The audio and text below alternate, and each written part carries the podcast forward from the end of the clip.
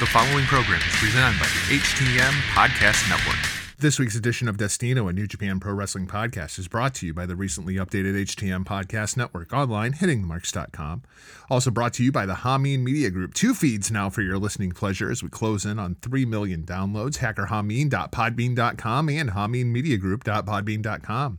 Also available over at the PW Hustle, pwhustlenetworks.podbean.com, and syndicated by our friends over at IndiePW.com. You can find Destino wherever you listen to your favorite podcasts, be it Podbean, Stitcher, Spotify, Pandora, Amazon, Apple, Google, or iHeartRadio. On today's episode, I'm joined by Mr. John Enright, all the way from the Academy of Star Trek podcast over at the Hameen Media Group, to talk about the finals of the G1 Climax. We also have a stardom update as Tag League is now fully underway, so let's go ahead and jump into it. But first, my friends from Down Under. This is Knife Party. You blocked me on Facebook, and now you're going to die.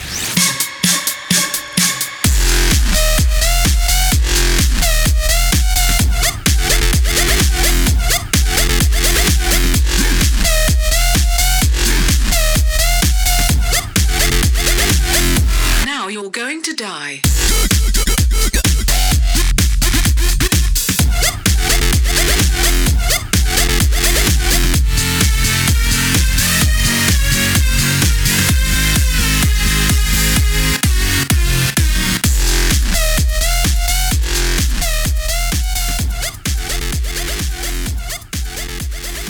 All right, so we are back with your stardom report.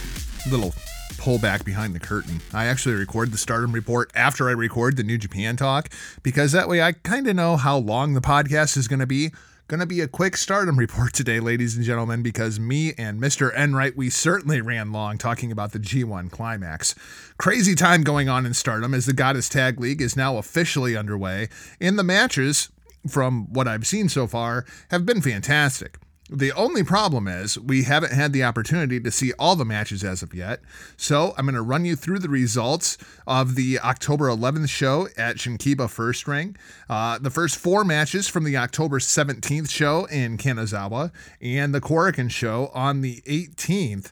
And then we'll discuss some card announcements for the next shows on October 25th in Gunma and the 29th back at Korakuen Hall. Start off with the October 11th show at Shinkiba First Ring. Tag League action right off the bat. AZM and Momo, the team of Momo AZ. Go figure, right? Defeat the team of Hanan and Saya, Wing Gory. It's supposed to be like Wing Gorilla. I, I, I think that's what they're going for anyway. Regardless, AZM and Momo getting the win here to kick off Tag League. Then we have one of the, the, the stranger stories going on in stardom. Uh, as you may remember, Death Yamasan, now a former member of the defunct Tokyo Cyber Squad, clearly she can't be Death Yamasan anymore, right? So a bunch of the girls from Stars got together, cast a magic spell on Death Yamasan, and now she is Goiken Death, which is happy death. So she's dressed up like a terrifying clown. Yeah, it, it it's a little bit weird. Julia, Maika, and newly added Natsupoi defeat the team of Goiken Death, Riho, and Rina. Yeah, this the spell. We're, we're gonna be talking about that. It's it's kind of weird. Bea and Konami, the Black Widows, defeat the team of Mayu Iwatani and the Starlight Kid, the MK sisters, to kick off their tag team action. And then we have Syuri and Himeka, Grab the Top, the name of their team, defeating the team of Utami and Saya Kamitani, otherwise known as Aphrodite E. Yeah, the E is capitalized. Not really sure why they do that. Regardless, fantastic first show at Shinkiba First Ring. Really looking forward to the entire tag league if this is how things are going to be set up. Let's go ahead and we'll jump into the October 17th show at Kanazawa. Utami defeats Saya in a singles match. Konami defeats Starlight Kid and Saya Kamitani. And we had a little bit of interaction on the outside between Natsuko Tora and Mayu Iwatani. Maybe that's going to be the feud going forward for Mayu because Mayu really needs something she can sink her teeth into because this title reign just flat. Julia and Maika, the team of Crazy Bloom, face off with Riho and Goiken Death, the team of Color Me Pop. Yeah, and who would know? Riho and Goiken Death actually get the win here. When I was writing up the run, I even wrote that Crazy Bloom defeated Color Me Pop. but that was not the case. Color Me Pop getting the big win.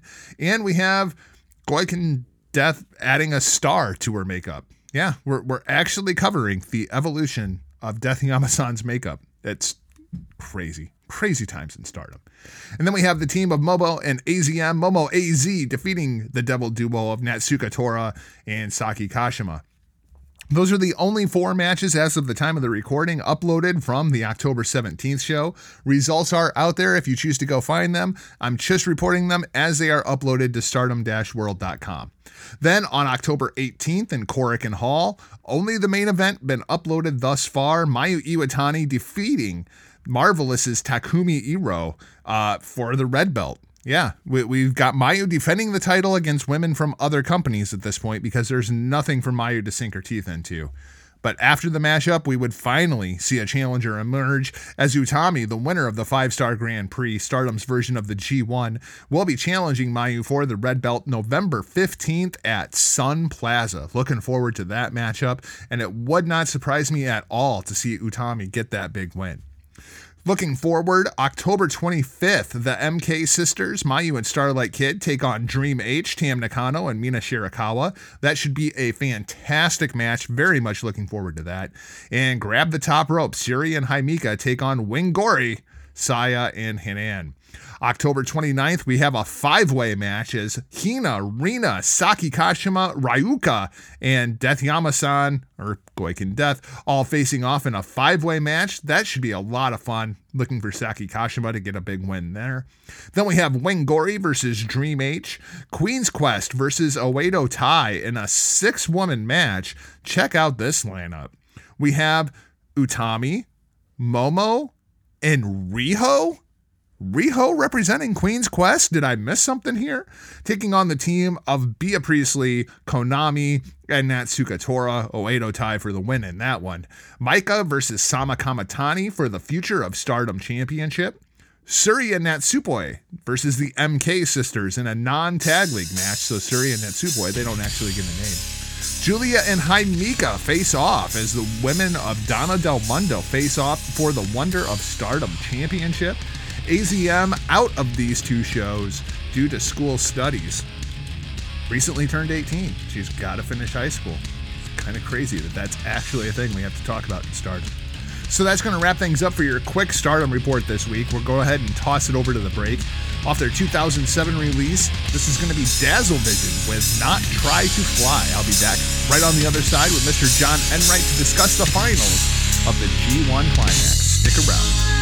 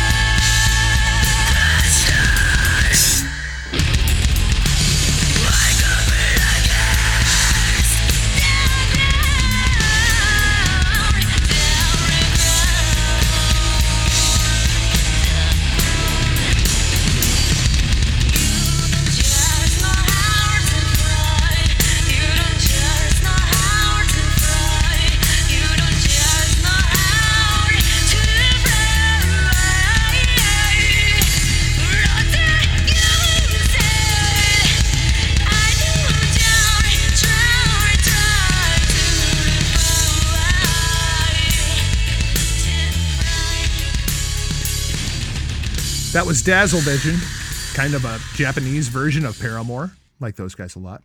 All right, so we're back with Mr. John Enright, the dad bod god. John. Woo! Welcome back to Destino, man. How you holding up down there in Texas? Dude, I'm going good. Things have been great. Uh, you know, we are apparently Texas is better because we're COVID free or something. I don't know. We're doing all kinds of stuff. And uh, I did find out for my nonprofit, we got renewed for another year. So we got that going on. So, man, life has been pretty good. So, uh, and then I get to watch some New Japan Pro Wrestling thanks to you. So there's uh, there's that. So I don't know how I could be happier. So it's a, it's kind of a good thing right now. You know, it's crazy because two weeks ago, two episodes ago, whatever it was, I had uh, Jimmy T from uh, down in Australia on the show, and they are on like the biggest lockdown known to mankind. And now, you know, here I am two weeks later talking with you down in Texas, and it's just like, you know, free roam, whatever, man.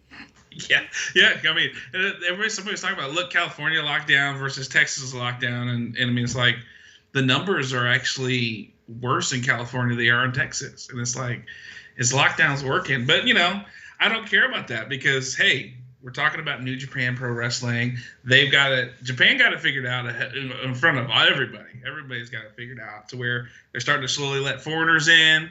They're doing wrestling shows. They're doing all these things. So I'm ready to talk about this stuff, my man. It's going to be good shit. Do you think that American wrestling fans could or would behave like the Japanese fans have, where like you, you go in, you have to keep your social distance, you have to wear a mask, you're not allowed to cheer whatsoever. All you're allowed to do is clap your hands and stomp your feet. And I thought I, the, kind of the evolution of like the fans figuring things out to like, you know, okay, we have to clap in this rhythm for Sanada versus, you know, this rhythm for Ibushi. And, you know, with juices out here, we stomp our feet and then we clap clap. Like it's been a progression with the Japanese fans, but do you think American fans even have that capacity in us? Like I, I just I don't see it happening.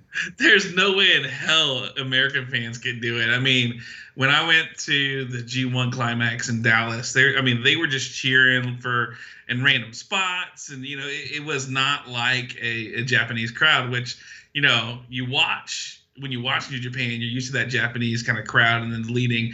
And and then when we when I was there, it was just kind of like, no, no, no, you don't cheer here. This is not when you do that. And you know, people are doing. I mean, for the most part, it was not a typical American crowd. They weren't trying to get as much of their shit in as they you know they do in other places. But still, there was those moments where people would.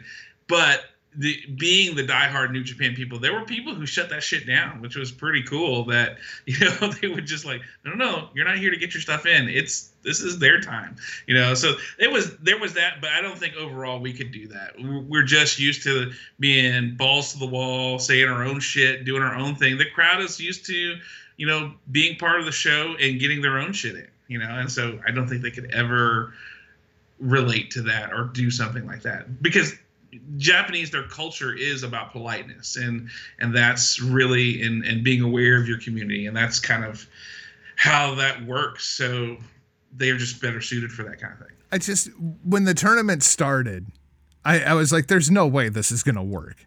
There's no way this could possibly work," and it worked. I, yeah. I, I was just blown away by the Japanese audience, and it and it even helped some of the heels. I mean, because Switchblade Jay White and his trying to get fans to chant just so that they get thrown out of the building. I mean, just added a whole nother dimension to his character, and we saw other guys start picking up that that kind of feel, like even Tanahashi giving the air hugs. You know, like it, it yeah. added something to what the Ace was doing in this tournament yeah, it was incredible to watch their creative, the wrestlers' creativity in interacting with the crowd in the limited way they could, and like you said, Jay White just being brilliant, trying to get them to do stuff, and uh, you know all of it. Just, just watching each character interact with the crowd, knowing that they could, they were limited, and just still the creativity of it, and and making it happen, and then the crowd responding. You know that was the other half of it. The crowd being able to respond and learn, like you said, we're gonna clap like this or do this, and and, and making it work. It just made it so enjoyable to watch because you know from a different perspective. You know, you're not hearing the the yelling and the screaming and the whatever, or you know, I'm, you know, I don't watch WWE, but you know, I did the other day because I guess I was a masochist and I hate myself. you know, I turned on Friday Night SmackDown and I'm like, I, it was, I, I think I lasted not even 10 minutes. And I was like, no, I'm, this is off. I can't do it. The Thunderdome, the pipe noise, the, uh, I'm like, no, I can't. I can't do it.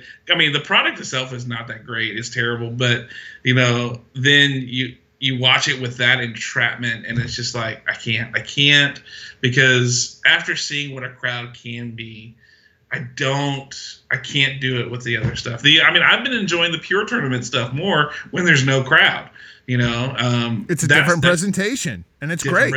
It's great. I like it so much, you know. Um, so I've been enjoying that, and you know, I mean, even Impact Wrestling has been good. So I, I I've just been enjoying what's been. They've been creative with their stuff during COVID. I feel they've been the most creative out of everybody. So, you know, there's lots to take in that's not. WWE. Oh, absolutely. Although it was a little bit weird watching the Japanese audience applaud what Will Ospreay did during the A block final because they couldn't boo, but they wanted to make noise of some kind. It was uh Yeah. it, wa- it was an interesting dynamic. I don't, I'm not sure that it entirely worked in that scenario, but I, I, I finally got it. I was like, why are they? Cla- oh, they, that, that's all they can do. Yeah, I thought they would at least stomp. You know, there would be like just some kind of like stomping or something when that happened. but I, I don't know.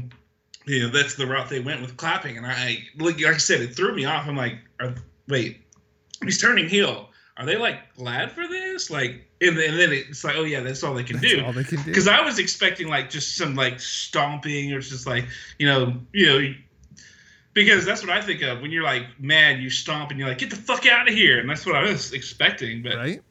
once again Japanese are polite so they're gonna do their thing and they're not gonna stomp unless they you know I- they had to been really bad I guess or something I don't know so Well, let's get into the G1. But first, I got to tell you that the G1 review is brought to you by StevieRichardsFitness.com as well as our friends over at Pro Wrestling Tees. Let's face it, 2020 has sucked. But get ready for a brand new you in 2021 by heading over to StevieRichardsFitness.com. Get down with Stevie's yoga program or his resistance band training for pennies on the dollar compared to what some of these other programs are that, let's face it, they just don't work.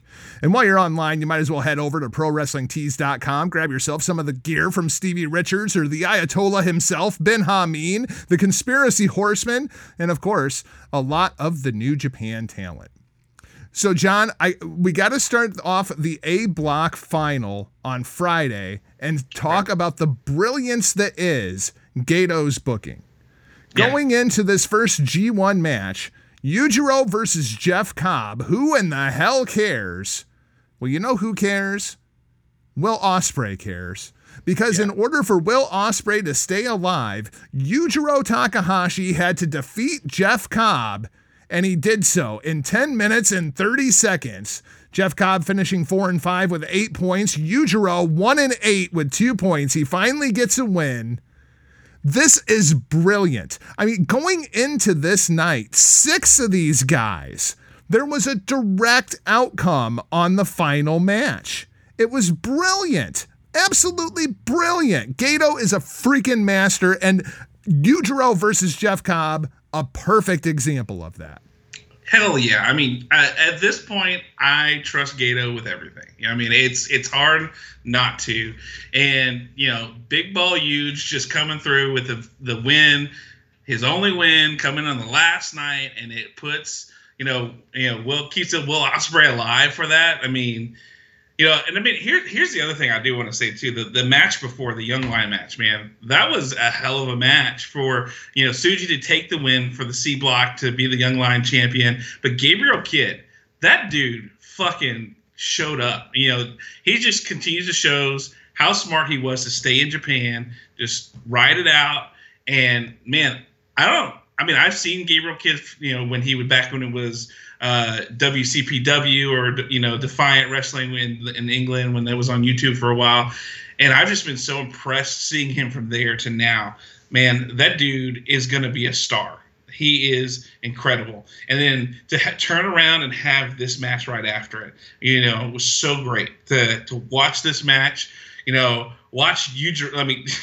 Jeff Cobb, I mean, Jesus Christ, there's such a human suplex machine. You know, I think, you know, I think he can officially take that title from Taz, you know, because I mean, Jeff Cobb just, I love watching him throw people around. It is so good to watch because you know he takes care of him, but it still looks like he can mess a dude up, you know, and then, but still, Yujiro, Yujiro being that veteran, being that guy, just finds a way to win, and you know, being that dirty Bullet Club dude just to get that win. And of course, I don't know about you, but who doesn't love saying pimp juice as your finisher? I mean, come on, man. Pimp juice for the win. All right. Who doesn't love that, man? You know, it was so funny because during this match, Carly and I were watching this together, and she's like, I just, I don't get Yujiro. And I started telling her like the story of Yujiro and how him and Naito came up together as a tag team. And she's like, wait, what? oh, God. You know, and it's like you, you look at No Limit and where Yujiro is on the card and where Naito is on the card, and it's just like, what, what in the hell happened to Yujiro Takahashi?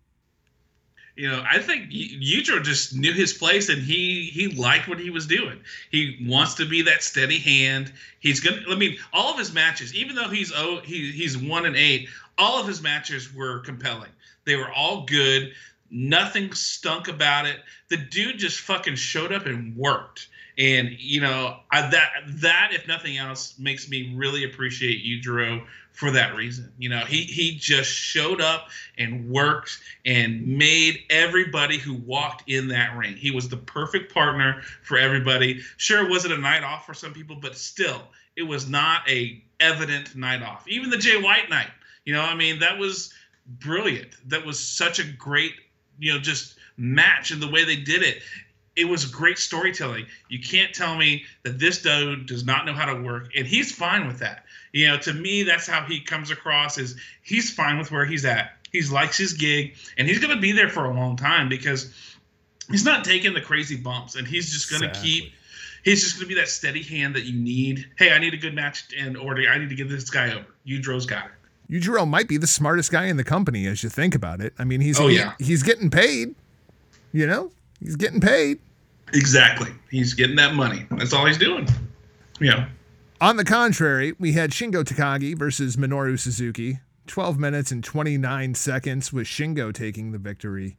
And uh, these two guys had absolutely nothing to do with what would transpire throughout the rest of the night. But you know they don't like each other, and Shingo wants that NEVER title back. Shingo finishes four and five with eight points. Suzuki three and six with six points. But nobody cares because we're back to the Shingo and Suzuki feud, and everybody loves watching Shingo versus Suzuki. These two guys just love beating each other up, and we love to watch them beat each other up. Hell yeah. I mean, this was just this is the content that I was here for.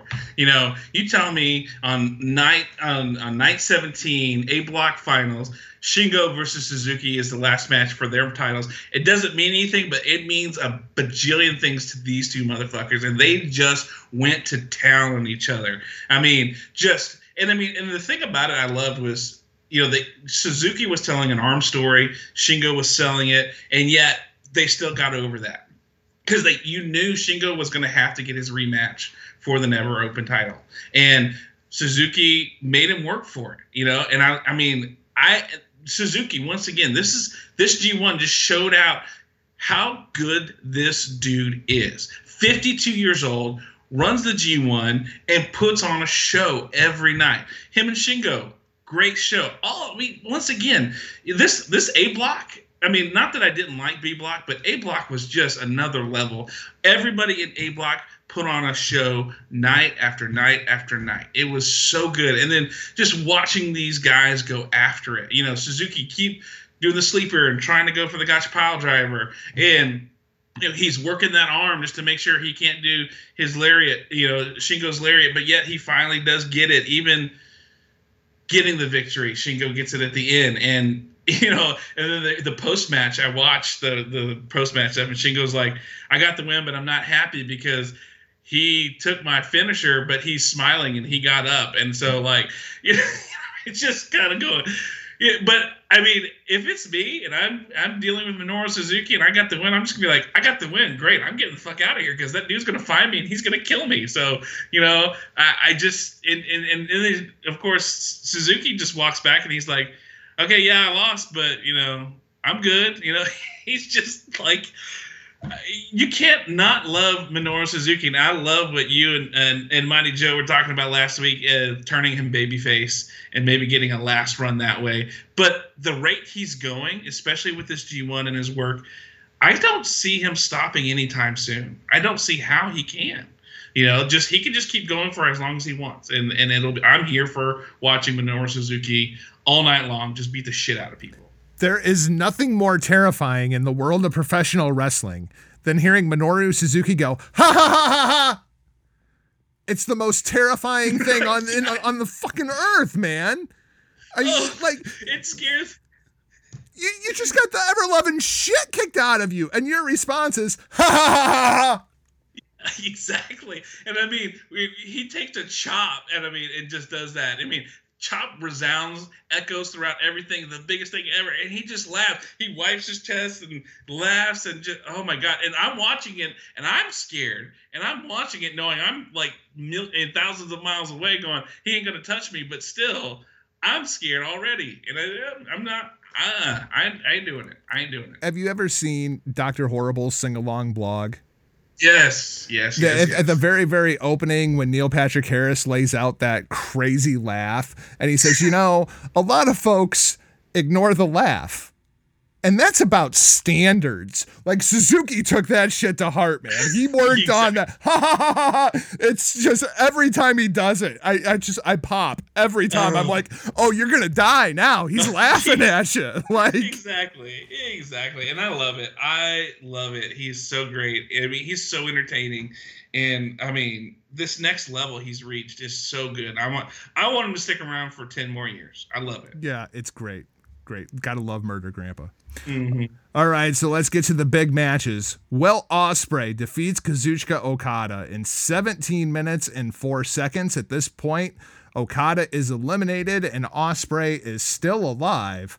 But the much bigger story is the Empire, which is an awful name for a faction. I completely yep. hate it, being a Star Wars nerd, let alone that it's being led by Will Ospreay and evidently Bea Priestley and the great, oh, now O-Khan. We have changed the name from O'Kern to O-Khan to pay homage to, you know, Genghis Khan. Um, it, I love the story that they're telling here. I'm just I don't know, something just doesn't feel like it has enough gusto to me at this point. Yeah, I, you know, it, it, You knew Will had to turn heel at some point, and I think this was a good time to do it. You we, know, we, we've been talking about it on the show, and I, I know other people have been talking about it too. Ospreay's been a complete douchebag this entire tournament. I mm. literally since his first night back in the company when he grabs the mic and starts telling everybody that he's the best wrestler in the world. Like he has been cocky douchebag. I want to punch you in the face, Ospreay since he's been yeah. back in Japan. Yeah, yeah, and I agree, and and I think you know it, it took that time to really develop that for him, and then, uh, but like I said, it's I think this is the great time to do it. Obviously, against Okada, he's leaving his stablemates. The storytelling to do it at this point.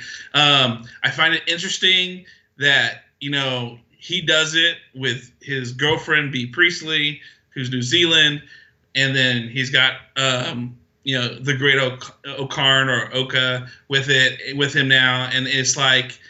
Uh, who's Japanese but did his time in England. So like what's you know I'm trying to figure out the faction itself and well, I and, mean, and understand me, that. It just seems logical that over the course of quarantine, I mean, Will is the current Rev Pro British heavyweight champion. That's where Oka was doing his excursion. So, I mean, you, you can trace those roots easily enough that they both come back at the same time. Bea's inclusion in this number one, I absolutely love is somebody who covers Stardom as well. Right. But you know, now we have Bea Priestley and Oedo Tai and this other kind of Ospreay faction, the Empire, I guess is what they're gonna call it. Which I just I, I don't like that name. Um, but I I kind of just wanted Ospreay to continue like Oedo Tai, like I. Like, just give me Oedo Tai in both New Japan Pro Wrestling and in Stardom. I mean, we we know that they're both owned by Bushiroad at this point, so I, I dig the crossover. I love Bea coming out in her Oedo Tai gear, but Yeah. like, why doesn't Will just head up, you know, a male faction of Oedo Tai in New Japan? you know and I, and I that's where I struggle with it is we we see those connections we have that touch point um, but yet it's like they want to keep it they want to keep separate separate you know and even though we know Bushi like you said Bushiroad owns both it's almost like yeah but we still kind of want to keep our our, our separate ent- entities and identities and we don't want any crossover even though we're kind of crossing over a little bit we want to make we want to keep them separate Well, Uh, I, I guess what I find curious about it is the timing because we Yeah. know Harold is out at the end of October. We have the new president coming in who's been running New Japan of America. I'm wondering if, you know, maybe that was a Harold thing that we wanted to keep both entities separate. And now with the new president coming in, maybe we start seeing more crossover between Stardom and New Japan Pro Wrestling. Yeah, that's a good point. I hadn't thought about that um, really, because um, you know the guy that runs New Japan America, man, he he did a lot as far as trying to get crossover and, and talent over to the estates, and you know making sure that all that happens um, with the the American shows and you know the all that going on. So you know we could. Uh, I'm just interested to see where it goes. Uh, I like you said, the name. I'm gonna have to just kind of, I guess, take that bitter pill and deal with it. But I'm interested to see where Ospreay goes. You know, he comes out after the this match and says, you know, I'm done with chaos. You know, Okada, you were holding me down. You know, uh, just the the the. To me, what was impressive was Ospreay's just the the emotion that he showed, the bitterness, the anger, as if Okada really had done all of these things and just slighted him so badly. I was really impressed that he sold that and really gave me that emotion to believe that. Like, you know what? I kind of understand where he's coming from to where I'm not mad that he's kind of beating the shit out of Okada a little bit because, you know, if you look at their run, Okada always kind of treated him like the little brother, you know, who's never going to be able to kind of keep up with me.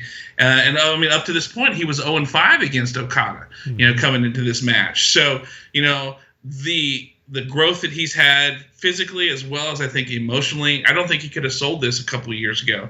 But you know, especially with I think the pandemic and the time off, and really thinking about how he was going to go with this character, I think it's really improved him to where he could really sell this and make this turn and make it meaningful to where it's not just something we throw under the rug like why the fuck are they doing this? It made it believable, and I kind of didn't feel bad for Okada because I was like, okay, I can kind of see it, you know. So So at this point, I, I think we can agree. We can just pencil in for the dome Kazuchika Okada versus Will Ospreay. That's going to happen on one of the nights of at Wrestle Kingdom. It's got to. It's got to because you know, um, you know, we know that they're going to keep going after each other, and the only way it's going to stop is is at a Wrestle Kingdom date. You know, whatever night that may be. I see this as a first night maybe uh, fight. Uh, you know, because it's. Uh, I mean, the only reason is if they build it up and just really bring that hatred and heat to each other that you can move it to a second night. But as of right now, I see it as a first night, maybe co-main event or you know coming back right after the intermission maybe of a big match that you're wanting to get the people back into they're going to want to see it and so uh, that's kind of where i have it penciled right now but you know they could keep telling i mean right now Gedo's incredible storyteller so they could keep doing that and i'm good with it i'm good with where they put it We'll talk some more about Okada when we get to the uh, the final night of the G1. Yeah. Ibushi defeats Taichi 17 minutes and 12 seconds with the Kamigoye, one of the two wrestling moves actually used during this match. 158 kicks. yeah Um, there are people who loved this match, like myself. There are people who very much dislike this match. Um, sorry about your damn luck. Uh, yeah. Because I, I absolutely love this. This match, even in losing, elevated Taichi in a way that none of his four wins ever did. This loss was great for Taichi and Kota Ibushi. I get basically being put at a disadvantage going into the G1 final so you have that real, true, sympathetic baby face that you want to see triumph at the end. Uh, Ibushi winning also eliminates Ospreay, so you get a little bit of happiness from that as well. I thought the booking of this match, the execution of this match, I, I got this. I never thought a Taichi match would get five stars, but I have this at five stars. It was incredible. I know you kind of told me, hey, make sure you check this one out. And I did. I loved it. It was such unique storytelling, you know, that they just kicked, they literally kicked each other to death. They just going and going and going and going and going. And I mean, just watching it, you know, the, the hamstring kicks and the boots to the face and just everything that they would do to each other with nothing but kicks. And it told such a good story. I was, because I'm thinking, okay, are they going to do any wrestling moves? They just kind of had me on the edge of my seat wondering what's what's going to happen. And you know when you're about halfway in you realize they haven't done any wrestling moves and you're watching them i'm like okay cool. They're going to tell a kick story. I want to see this which leans heavily on Ibushi's kickboxing background you know which you know he can make those things look so good. And i mean i mean let's be honest there's some of those things man they just had to do. They just had to kick each other. And I guarantee you, their legs the next day felt like shit. There's oh no way. God. There's no way that they did that, and you just got to do it, and you got to take it, and you know, Taichi to to take that kind of stuff, some of those kicks and things, and just to keep standing there with Ibushi in that, man, it was it was such a good match. I mean, like you said, I've I've never been a Taichi guy, but man, I was damn impressed with him with this match. And of course, I mean, who doesn't love Ibushi?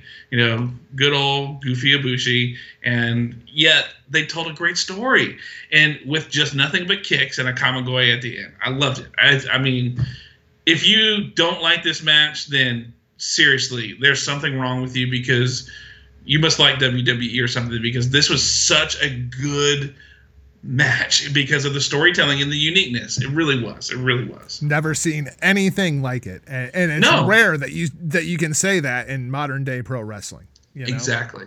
Exactly. So going into the final match of the A block.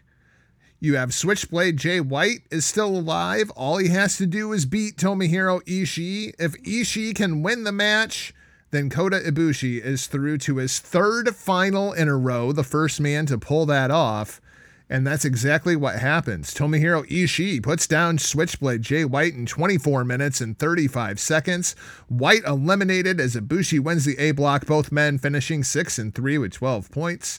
Tomohiro Ishii 4 and 5 for 8 points. Spoiler alert, at the end of this podcast, I'm going to tell you who the MVP of the G1 was. Tomohiro Ishii on that short list once again. He was just fantastic through this entire tournament. But poor Switchblade Jay White, he was a mess after this match. I, I I love him going after Ibushi just immediately. Like, yeah, yeah. I hope you feel like a winner. All it took was me to lose. You're not. Yeah. You didn't win anything. I lost it. It was just fantastic storytelling from Jay. Mm-hmm.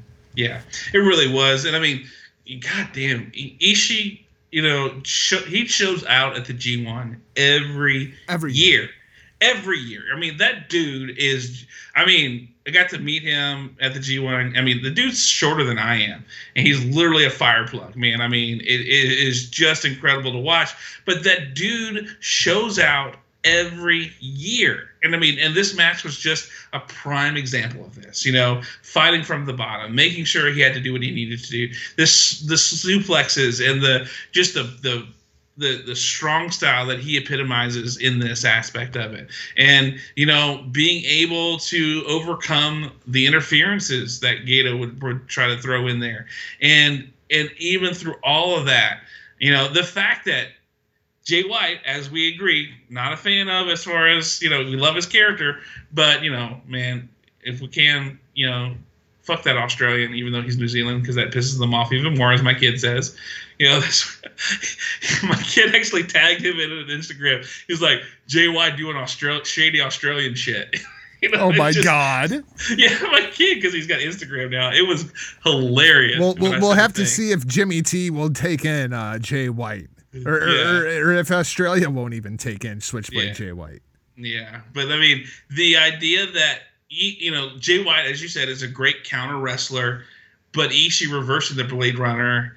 And then, you know, at that point, and then, and of course, coming in at the end with the win, it's just, and to do it, White basically just you know he, he like you said he lost it you know he lost it and you wonder if but the, once again i love Gedo in the storytelling you know ibushi needing someone else to help him even though ibushi's a loner he needs someone who's in another faction to take on another faction to make it win you know this loner who doesn't really kind of adhere to anybody's group is dependent on someone else to get that win for him. You know, it, it was great. I love that aspect of the storytelling. You know, that Ibushi can make it into the finals because of somebody else. So good.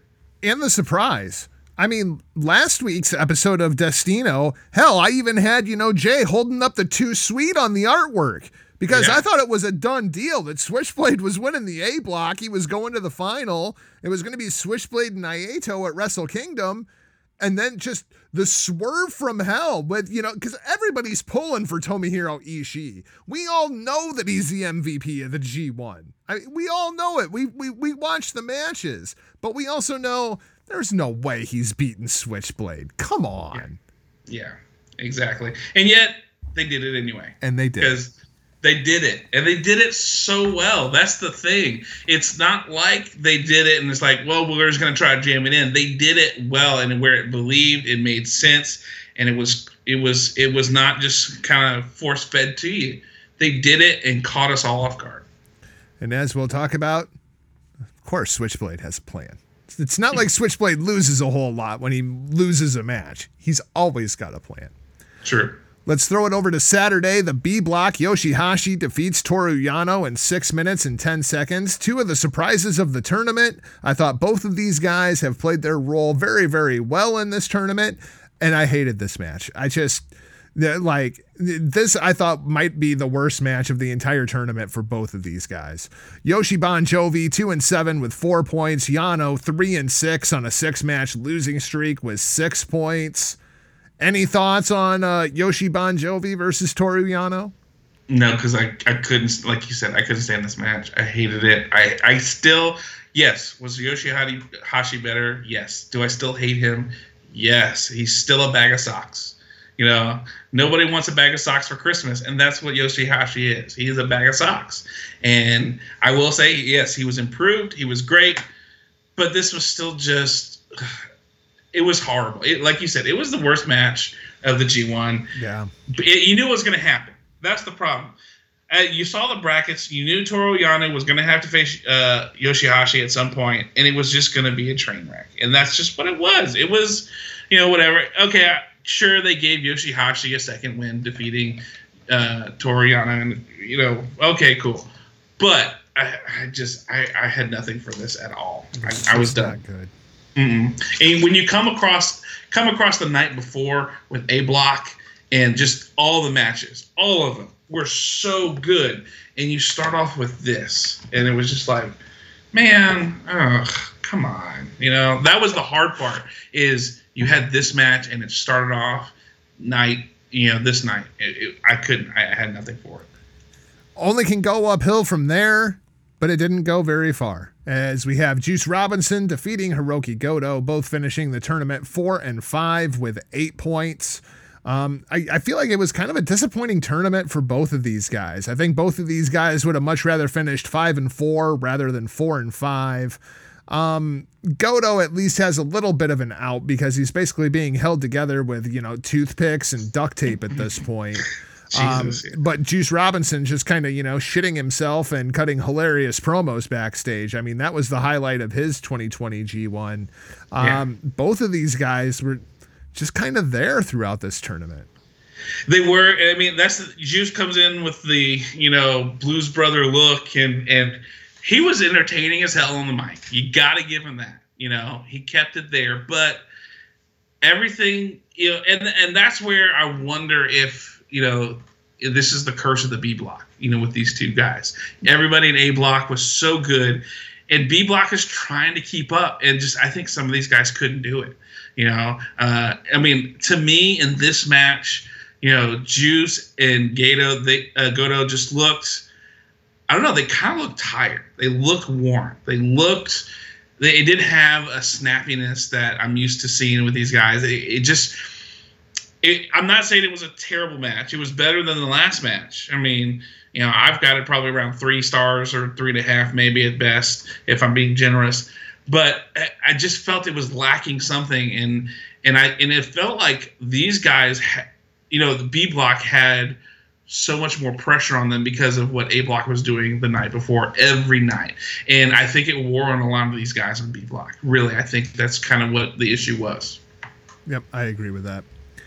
Things do go up another notch for your next matchup as the ace of the universe, Hiroshi Tanahashi, defeats Zack Sabre Jr. in 12 minutes and one second, that eliminating Zack from the tournament. He finishes 5 and 4 with 10 points. Tanahashi, sub 500, 4 and 5 with only 8 points. But Tana had some great matches throughout this tournament. He has been an absolute pleasure to watch. So is Zack, really. I mean, Zack has really elevated his game. And of course, the story that they have told between the Golden Aces and the Dangerous Tekkers over the course of the summer. Plenty of storyline built in here. They even pointed out these two guys were four and four in singles matches coming into this match. So Tanahashi taking the series, at least at this point, five to four. I love watching these two guys. They just have great chemistry together. I love watching Tana and Zach. They they are they are so good. I mean, and I mean really the the fact that Tana can keep up with Zach on the technical aspect of it, I think was really really impressive in that aspect. I mean, you know, this is another guy held together with duct tape and bubble gum, and just he's he put out a show. I mean, I will agree with you. He was, you know, I would say one of the B block probably standouts on this because Yeah. you know every night he was showing up, putting guys over or doing the work he needed to to get over, and you know when but he's that big a star. He's that guy. You know, I mean, he's he's John Cena. He's he's gonna do what he needs to to make New Japan work and make the guy across from him work. And of course, like you said, the history of this was so good. And who does? I mean, of course, I love that Tana got the victory over him to kind of make it, you know, five to four, like you said. But who doesn't love to see a bitchy Zack Sabre Jr.? I mean, that's just you know, Petulant child Zack Sabre Jr. is the best Zack Sabre Jr. he's he's incredible. I love it when he does his petulant child uh, things, and so uh, you know I'm okay with Tanahashi being sub 500. I think it's just showing more and more, not necessarily his decline, but you know that he's kind of slowly working his way down to be you know a New Japan dad a little bit, and um, but he's still competitive. You know, he wasn't a Yujiro, he wasn't a Yoshihashi, and you know, with zero wins or, or or one win or two wins. He's still competitive. He's still making it work. He's still showing these young guys how to do it and and and do and be good at doing it. And this match, I think, was an example of that. You know that he matches styles so well with so many different people. You know, we see how he works and he works with different people and he does so good with it meeting their level of, of, of work you know with this one a technical match you know not necessarily known for that you know tanahashi's not but yet he matched that and showed that he could do that kind of thing you, you, to me it just makes him one of the best wrestlers in the world how he can match people and do those things and do it and he's still doing it at, at the age he's at and hats off to him Yep. And Tana has definitely started subscribing to that work smarter, not harder. And Yeah. it's working for him. It's working Yeah. very well. Kenta defeats Tetsuya Naito, eliminating the double champ from the tournament in 21 minutes and 6 seconds. Naito 6 and 3 with 12 points, Kenta 5 and 4 with 10 points, but Kenta don't care. Kenta only wanted to win one match in this entire tournament. He wanted to defeat Tetsuya Naito to earn himself a shot at either the IWGP or IWGP Intercontinental Championships. Hell, maybe even both. This is the only match that Kenta cared about in this tournament. And I, I thought they told a hell of a story here. Not the best match between these two, but you could tell they're saving something for later. Yeah, I, I mean, but it was still a good, even though they were holding back, it was still a good match. You know, there was still that story that they were telling. Um, we know earlier in the year there was the, the Kenta and Naito were, were going after each other, uh, or Kenta was going after Naito, and and uh, you know. Uh, with Naito defeating him at, at New Beginning in Osaka. You know, there there was that aspect of it, you know, counting him and then they do that. Um, you know, you know, I think it was interesting that in this match that um, Naito he ended up holding the record for the most match time in G1 history with this match. It was very cool to see that that it was with Kenta, you know, that they did that, and uh, you know, just you know, like like I think you know, it was kind of that feeling each other out kind of thing, just kind of going, okay. It was almost like Naito was trying not to lose. You know, he was doing what he could to win, but not to lose. And whereas Kenta was just like, I'm going to come at you. And it was hard hitting. And it felt like like he, Naito was playing a little defensive just to be safe, to, to see, because he wanted that win. And and Kenta already had lost. He knew he was out. There was nothing he could do. The only thing he could do was play spoiler and make, and then in turn, you know, so that you know, I know that traditionally, if you pin the champ, you get a shot at the champ. Um, I'm interested to see how that'll work. You know, because we know with some other things that later happen, what are going to happen. But I'm interested to see how it's going to work because technically he did pin the champ. So is I'm he going to get that guessing, shot? I'm guessing that they do that at like a World Tag League final. Yeah. I mean that that that's kind of looking at the calendar. That's kind of how I see it playing right now. Right. Yeah, and that's that's probably what they'll do. And and you know, but will he have the U.S. Championship? You know, briefcase because we know. I mean, we'll talk about that later. But you know, will he will he still have that? You know, going forward, and that'll be that'll be the interesting part, I think. First, we got to talk about the Battle of Brothers. the LIJ Brothers, one of the greatest tag teams in IWGP heavyweight tag team history, Evil and Sanada now in opposing corners. Sanada defeats Evil in 27 minutes and one second with the O'Connor Bridge. He, he won the B block with a roll up. I mean, both men finished six and three, but of course, on the tiebreaker, Sonata takes the block. I was fine with Sanada defeating Evil. That that I kind of wanted Sanada in the final. But like that?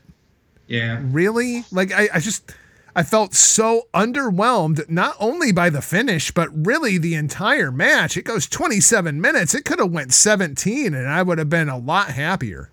Yeah, you, you don't go 27 minutes. Almost go to the time limit, and and then you do it with a roll up. I mean, that's just like it's it's the worst. You know, I mean, In the can't- final match of the block. I mean, exactly, exactly. I mean, you know, I, like you said, if they'd gone 17 minutes, I'd have been good with that. But this was 27 minutes. You were pushing it.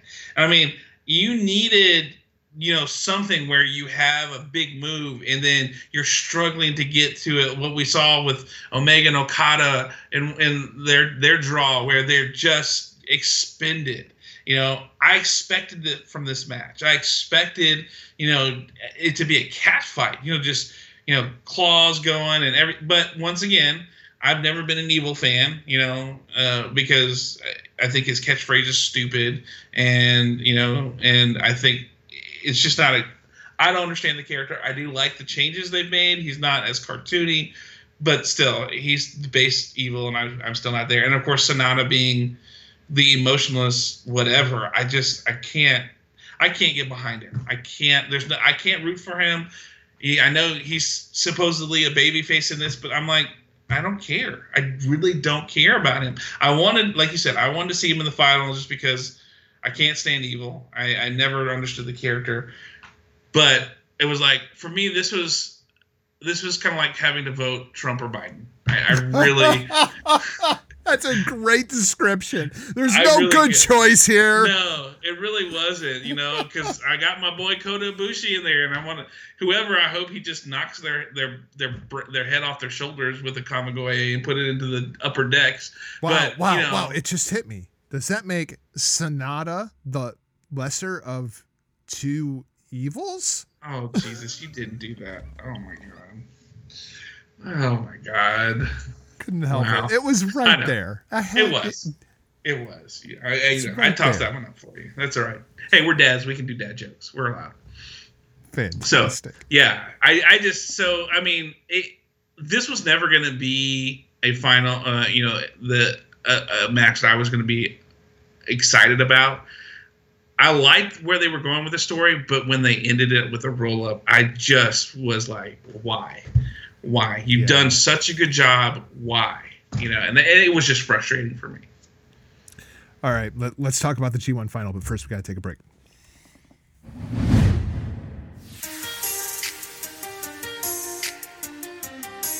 We here at Hameen Media Group proceed to grow exponentially month by month, and we could not do it without our army of loyal listeners, as well as the absolute best sponsors in the free market today. Hameen Media is proud to give our 100% guarantee that our sponsors offer the absolute very best in their respective industries, and all of them offer products and services that will be of tremendous value to you. Not able to go to a gym? Or would you rather train at home to improve your health, lower your risk of getting sick, or have the body you always wanted? Then check out Stevie Richards Fitness, the most valuable workout program you can find in 2020, costing just a fraction of what the big companies charge, but with unmatched superior quality at StevieRichardsFitness.com. And after your workout, you'll probably be hungry. But how can you be sure what you're putting in your stomach is of premium quality? We can't speak for other brands, but we can speak of Zordo's olive oil. Does your olive oil at home say ultra premium? Ultra premium is a distinction that olive oil brands can only legally claim if they meet very strict standards and guidelines. Most olive oils cannot meet such rigid requirements, but Zordo's olive oil does, with its imported ultra premium Greek olive oil. Taste the difference for yourself at zordosoliveoil.com. And speaking of consuming quality products, it's important to start your day off on the right foot.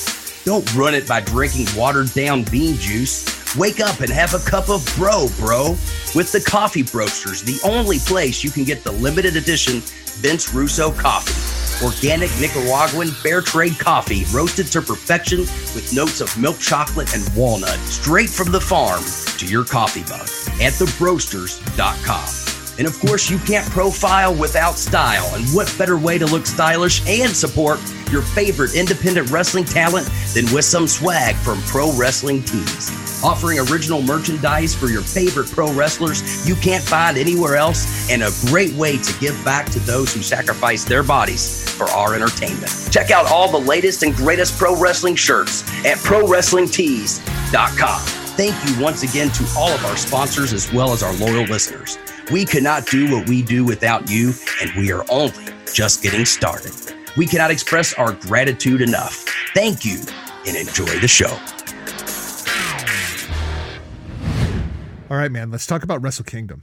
Um, during the G1 final, we saw the announcement that Wrestle Kingdom is going to be two nights again this year. And immediately I was like, I hate this. Don't like the idea of a two night Wrestle Kingdom. And and now, as I've had a few days to reflect upon this, I get it. Um, I, I assume what's going to happen here is they're going to be in the Tokyo Dome. It's going to have to be social distance. You're going to lose half of your attendance. You're going to lose half of your revenue. So we have to run two nights to make up some of that revenue and some of that attendance. That part makes sense to me. So now I'm hoping that Wrestle Kingdom is formatted like these G1 shows, that they're going to be six matches on. So it'll be a total of 12 matches between the two nights we're not going to have to fill out 15 matches on night one and 15 matches on night two. It'll just be two two and a half, three hour shows with like six matches on them. That's that's kind of what I'm thinking they're gonna do for Wrestle Kingdom now. Where, where, what do you think of the two night Wrestle Kingdom? Well, I mean, you know, you knew when they started going two nights that that's the precedent that was going to be set. You know, so I figured that was coming. How they're going to do it, I don't know. Um, part of me is a little pissed because my goal was to go to Wrestle Kingdom this year. I had actually planned on going to Wrestle Kingdom this year, and so thank you, stupid COVID, for ruining that, and you know other things in life for ruining that. Uh, those other things in life will remain nameless for now because you know they don't deserve it. But at the same time, I just you know. It, I'm hoping, I'm thinking at the best they'll go four, you know, maybe four hours. They might push it. They might add, you know, they might bring in over a couple of people from New Japan America and maybe have one extra match, maybe seven, make it a four hour show each night, just, but still with the crisp, you know, match movement, not a lot of bullshit, not a lot of uh, whatever. But this is then again, this is their wrestle the WrestleMania, and so they might try to have the New Japan dads on. They might try to do something, you know, six man tags who knows you know because they want to get people on and and so that's where i have to see you know if Gedo's going to stick to his guns with what he's been doing with this, with these sharp, short matches, you know, getting in, getting out, no extra bullshit that doesn't apply. If he's able to really do that, then great. You know, it'll be a good show, and I think well worth watching. But um, you know, I, I, I don't know. I, I, I I have a bad feeling they're going to do. We're going to need to get the dads in. We're going to need to do the spectacle because they're running two nights and because they want to make up for some of the other stuff and being able to be in the big stadium and get people in, you know, uh, and let people get their stuff in, you know. But who knows? We'll see. No announcement on New Year's Dash, by the way, which Yeah. is disappointing because that's my favorite show of the year. And and last year, New Year's Dash kind of stunk. Like they didn't really do anything because they had to do two nights of Wrestle Kingdom, and I'm I'm hoping that's not a trend that we see going forward. It's kind of like the Yeah. Raw after Mania, you know. You Yeah. need that. Yeah, and I, I mean, you have to wonder if that's if that's going to be the case from this point forward. You know, because uh, Dash was always such a raucous show right after Wrestle Kingdom, and now you do two nights of Wrestle Kingdom and then throw Dash on top of it, and even then, Dash was. They, they waited till later to announce Dash last year mm-hmm. too, because it was you. You kind of wondered, are they even going to do it if they're doing two nights in, in the Tokyo Dome? And so I, and then of course this year with COVID, are they going to do it? You know, because they've done two nights in the Tokyo Dome and just well, we're just going to scrap it this year. And well, then does and, that and the other thing wasn't it last year or 2020? You know, it's it seems like last year. Hell, it seems like Right. five years ago in 2020 time. Yeah. Um, but wasn't that New Year's Dash wasn't at Korakuen? They, they they were like feuding with the people that run Korakuen at that time, and they moved New Year's Dash to some other venue, and it just it didn't even feel the same. Right, because uh, they Korakuen booked other shows because It was like a Noah show or something. yeah, Noah was going on during that time because they were like, well, you know, we new well because New, New Japan waited on the dash and they thought Korakuen would just be waiting on them, and Korakuen's like, no, we we need to know that we need to have some money coming in here. People are going to already be here, so they went ahead and booked a show, and so that was the other half of it. You know, I mean, it was almost like New Japan wasn't really thinking, and they're like, "Oh shit, we got Dash. What do we need to do? Okay, let's hurry up and get it, and let's go get Korakuen." What do you mean you're booked? You know, we always do after Wrestle Kingdom, and they're like, "No, we needed we needed revenue. You guys hadn't said anything." So, you know, hopefully, maybe with some of the changes in implementing and management, maybe that'll start they'll start thinking ahead a little bit on some of these things and keep some of the traditional things like Dash and and and make it like it was. Let's hope. Let's hope. Let's talk the G1 final. Start things off with your eight man clusterfuck tag. And then at the end, it was just like, oh, wait, there was actually a point to that. I better go back and actually watch that match. Doki, El Desperado, Zack, and Taichi defeat the team of Yano, Yoshiban Jovi, Tomohiro Ishii, and Hiroki Goto in 10 minutes and 34 seconds. So, what was important here? Doki actually makes the pin on Yoshihashi the one of the very first times that Doki has ever won a match in New Japan Pro Wrestling. And now he wants a title shot because he pinned Yoshihashi. So now we're going to see Suzuki Gun going after the six man titles. I was just like, oh shit, I better actually go back and watch this match because I was kind of zoned out. Like it just, Doki matches have that effect on me, even if it's just Yeah. an eight man clusterfuck. Yeah, and you know the funny part was, uh, I watched the the post match thing on it, and Suzuki Gun was like low key shitting on Doki, like you know, like he's never pinned anybody, and they're like, I can't believe y'all lost it, y'all let Doki pin you, and I mean, I think at the same time though too, we're seeing two different things. We're seeing we're seeing the strengthening of Suzuki Gun into the faction that they are, and we're seeing the crumbling of chaos. You know, because chaos in the post match, the other thing they're shitting on Doki a little bit, saying, "Oh, he pinned and da da da da," and then the only one to come out to challenge him is Ishii, and they go over and Suzuki Gun, they beat the crap out of him, and they they go for his bad knee, and they just beat him up, and there's nobody to help Ishii. He's just laid in the hallway, just beaten, and and and I think we're seeing that. We're seeing chaos crumble, and Suzuki Gun just strengthen and become that faction that everybody's going to go, oh shit, here we go.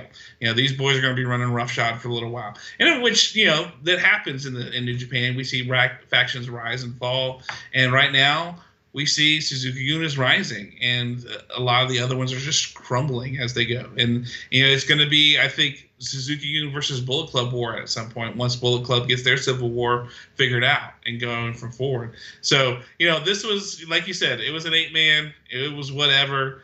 Uh, I kind of laughed that Dookie was the one who pinned Yoshihashi. It just made me laugh because it's like Yosh, okay, Yoshihashi's being back to Yoshihashi, and so.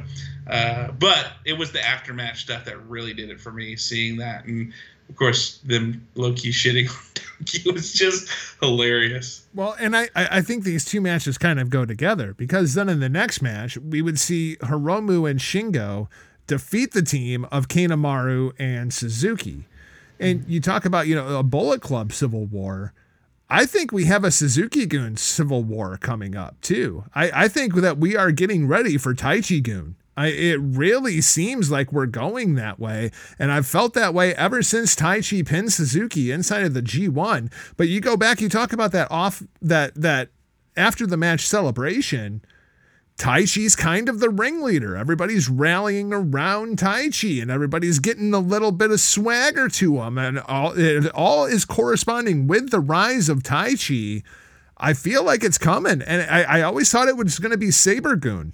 You know, I, I thought Zack Sabre Jr. would take the faction from Minoru Suzuki and continue the legacy, but it's sure starting to feel like it's going to be Taichi to me.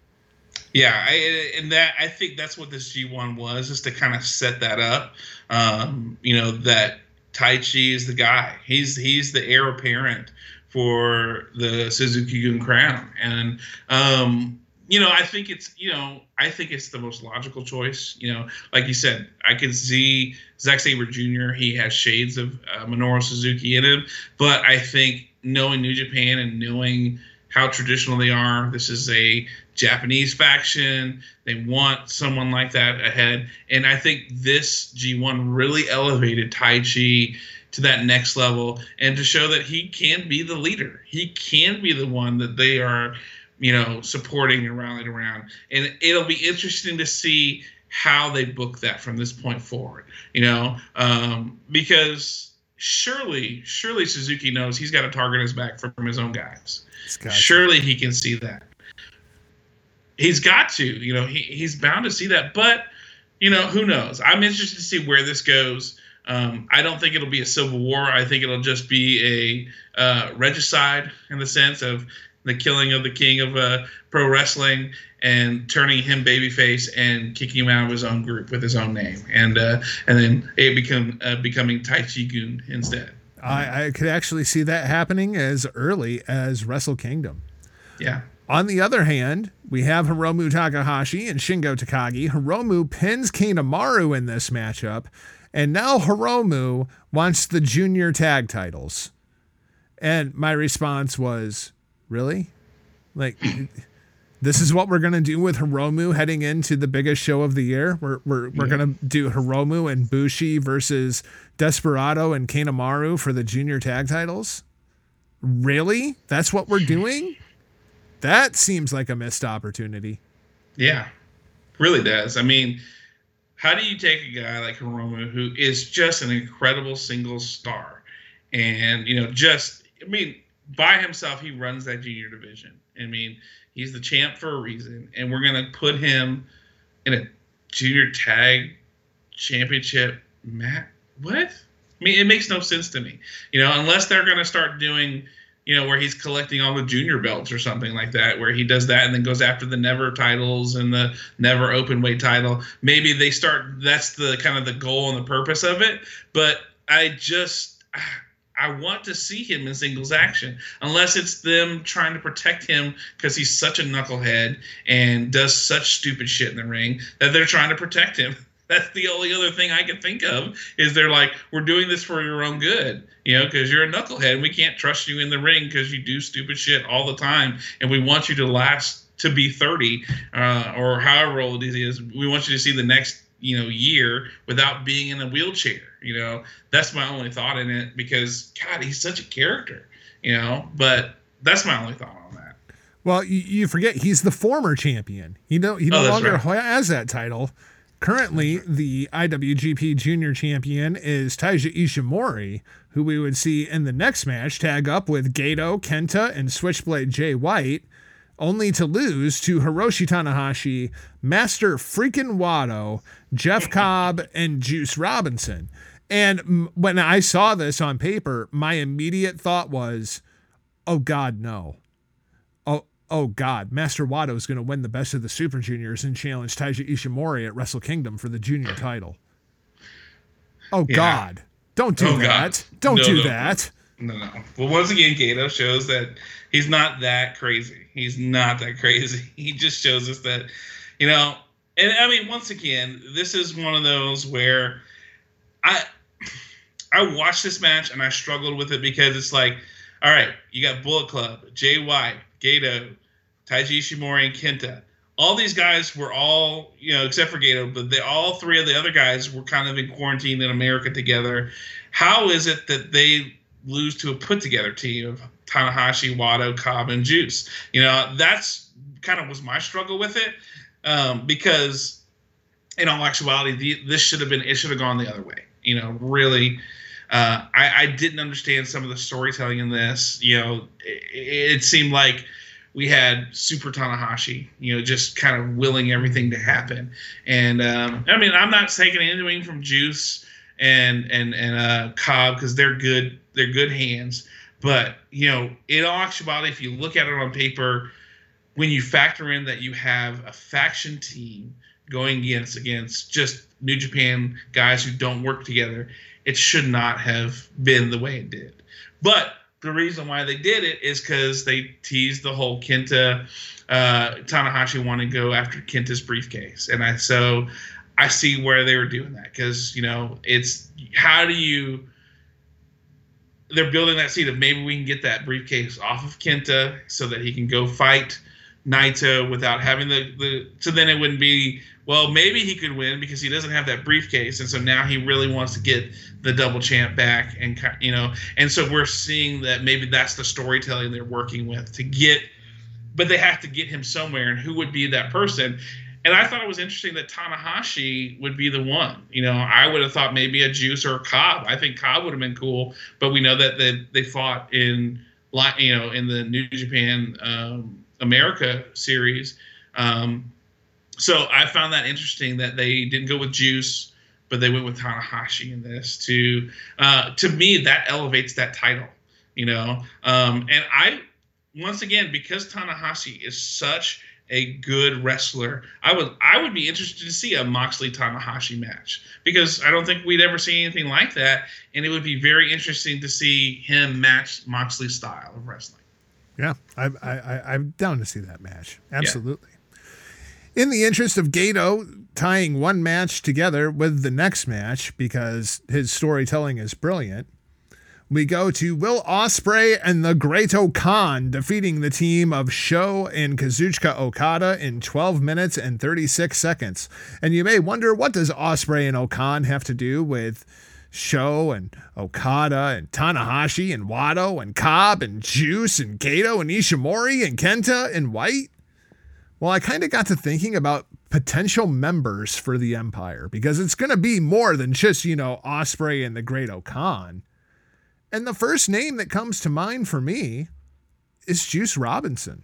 We know that hmm. Juice was also on quarantine with Will Ospreay and Bea Priestley, and his girlfriend Toni Storm is Bea Priestley's best friend. Juice mm-hmm. needs repackaged. Juice needs to quit shitting himself in the middle of the ring. He needs to quit wearing the Blues Brothers thing. Let's turn Juice heel and see if we can actually do something with Juice Robinson. Yeah, that's you know that that would be interesting. You know, I I hadn't thought about that aspect of it, and I would I would love to see a Juice heel turn. You know, and turning that right hand of God where he loads it up, he puts maybe a glove that's loaded, and he's you know he's using his you know using that punch to just cheat and get people knocked out. Um, I think that would be a great you know uh, thing for him. You know, just to kind of make him a little bit more you know, I, I think too, it would make it more badass and it would calm him down, I think, a little bit. I think Juice is fun, but you can't take him seriously because he's so over the top fun and with his promos. I love his promos, don't get me wrong, but I want to see him kind of calm down and more badass and giving those promos as a as a heel and to see what he could do with something like that because he's shown his creativity as a babyface. Let's see the heel aspect of uh, Juice and, and pairing pairing him with Priestley and Ospreay and the and uh, O-Khan, I think would be good. You know, I think that you you'd have some unique dynamics there with all of those people right in that group. You know, who says that though? Ospreay doesn't kind of bring show to his side since show is uh, uh, a single guy too. I was looking at this match of does he kind of once again we see chaos is crumbling does he get Show to come join him? You know, because uh, you know Show, you know, was it on extensive uh, excursion? They they kind of met each other in ROH for a while. You know, so there's some connection there, uh, and so maybe Show's the guy. You know, Ospreay, because once again, Sho being a junior has you know been held down by Okada. You know he wants to be more than just a junior. Um, he showed that in you know the New Japan Cup, and Okada won't let him. And Ospreay's like, "You come with me, and you can do whatever you want." And maybe he gets Sho to join the Empire, and they they become a part of that faction. You know, so. Couple other names to throw at you that I've thought for uh, the Empire. Karl Fredericks. Karl Fredericks is currently uh, dating Jamie Hayter, who is Bea Priestley's regular tag team partner at Stardom. Mm-hmm. So you have a connection there. I think that could be a, a great introduction for Fredericks to the uh, New Japan roster now that he has graduated from Young Lion status. And speaking of young lions, you know, by my watch, being stuck in Japan for a global pandemic and working 19 G1 shows qualifies as an excursion. Let's go ahead, let's promote Gabriel Kidd and let's put him in the faction with Ospreay as well. Hell yeah, I'm good for that. I am so good for that. I want to I think Gabriel Kidd is a logical choice you know, he worked with Ospreay in England before at WCPW at Defiant with Ospreay's uh, organization over there when he ran it. Yeah, there's a deep connection there with those two. Uh, I don't see Karl Fredericks doing it because he's specifically come out and said he, he doesn't want to be a part of a faction because he's that alpha male kind of yeah, thing. Yeah, yeah, yeah, But Switchblade but, said that too, and then he joined Chaos, and then he broke up and yeah. like left Chaos and joined the Bullet Club, all within a span of about three weeks. Right, you know, and I mean, I say that, but whenever creative, you know, has something for you, and you know they're going to pay you to do it, you're going to change your tune. Well, and, but, and like that lone wolf shit is great, right? When yeah. you're in the United States, but when you're in Japan, as many tag matches as you get stuck working inside of the New Japan style, it's kind of beneficial to have some friends. The whole lone exactly. wolf thing doesn't work very well. Right, exactly. But I think I think the logical, most logical choice is Gabriel Kidd. I think he's proven that he can do the work. He put on such good matches with uh with you know the other young lions. I mean, to me, he was the standout of the three. Even though he didn't win the cup, I think he was the standout of them. He just proved he belonged. He put in the work, and I think once again the idea that New Japan's going to hold him down. Well, Ospreay says, "Well, come with me. We'll let you do what you need to do. You're done with that young lion shit. Come be with us." You know, you're you're a star. Empire. You, you're you, you. I know the work you've put in before you even came here. You don't even need to be doing that shit anymore. You need to come join us. You know, I could see Ospreay doing that and making him join and and and just making that opportunity for him. I dig it. Evil and Yujiro defeat the team of Naito and Bushi in 14 minutes and 14 seconds, just building more heat between Evil and Naito and the feud that seems like it's never going to end. And then we get to your G1 final.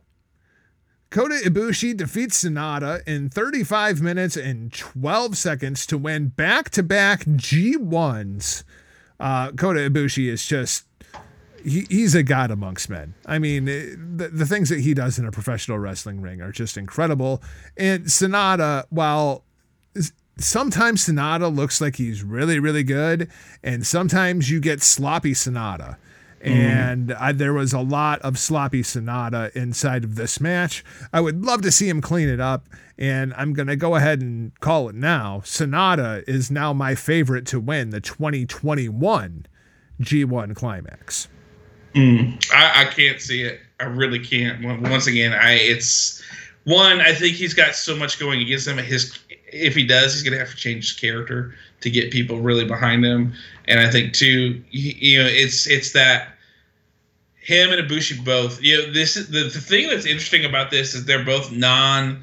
You know, in this final, I can't remember the last time we had non dojo New Japan wrestlers in a final for the G1. But you know what's Yeah. hilarious about that is they were both non-Japan, non-New Japan talents, right? Right. But for completely different reasons. Mm-hmm. Like New Japan really, really wanted Kota Ibushi, and Kota Ibushi was like, "Meh, I'm good." Yeah.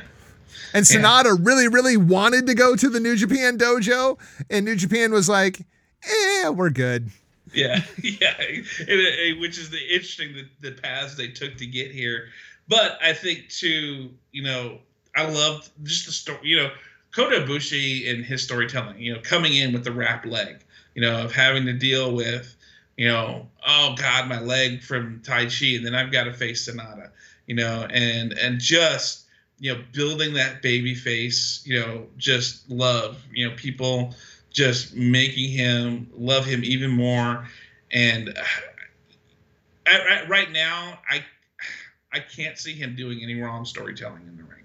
You know, he's so good. Even I mean, to me, he made Sanada look better in this match. He really did. Oh, agreed.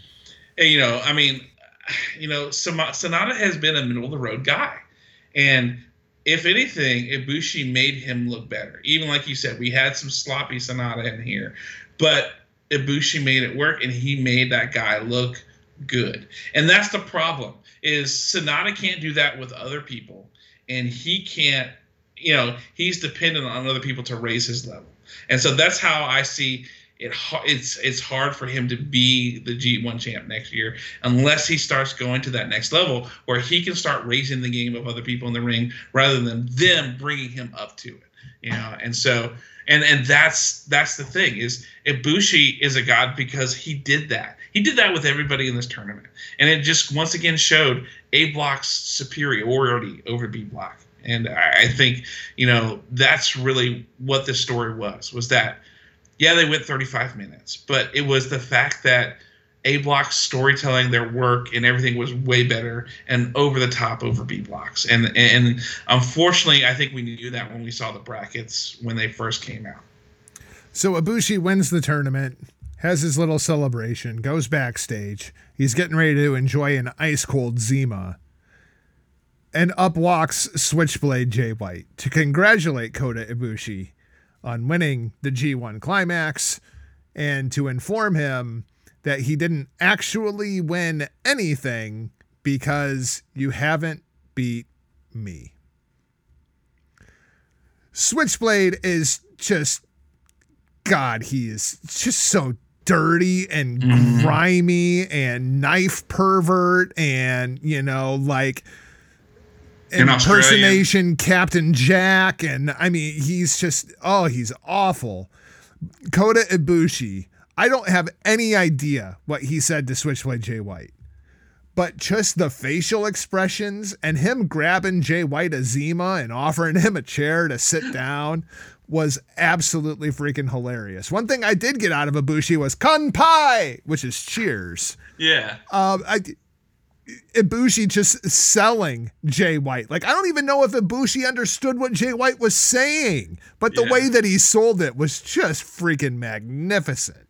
Yeah, how can you not love Ibushi? He's just that that goofy guy that you love, and I mean, but does the work, and then outside of the ring, you just gotta like. And I mean, and the the funny part is, is that.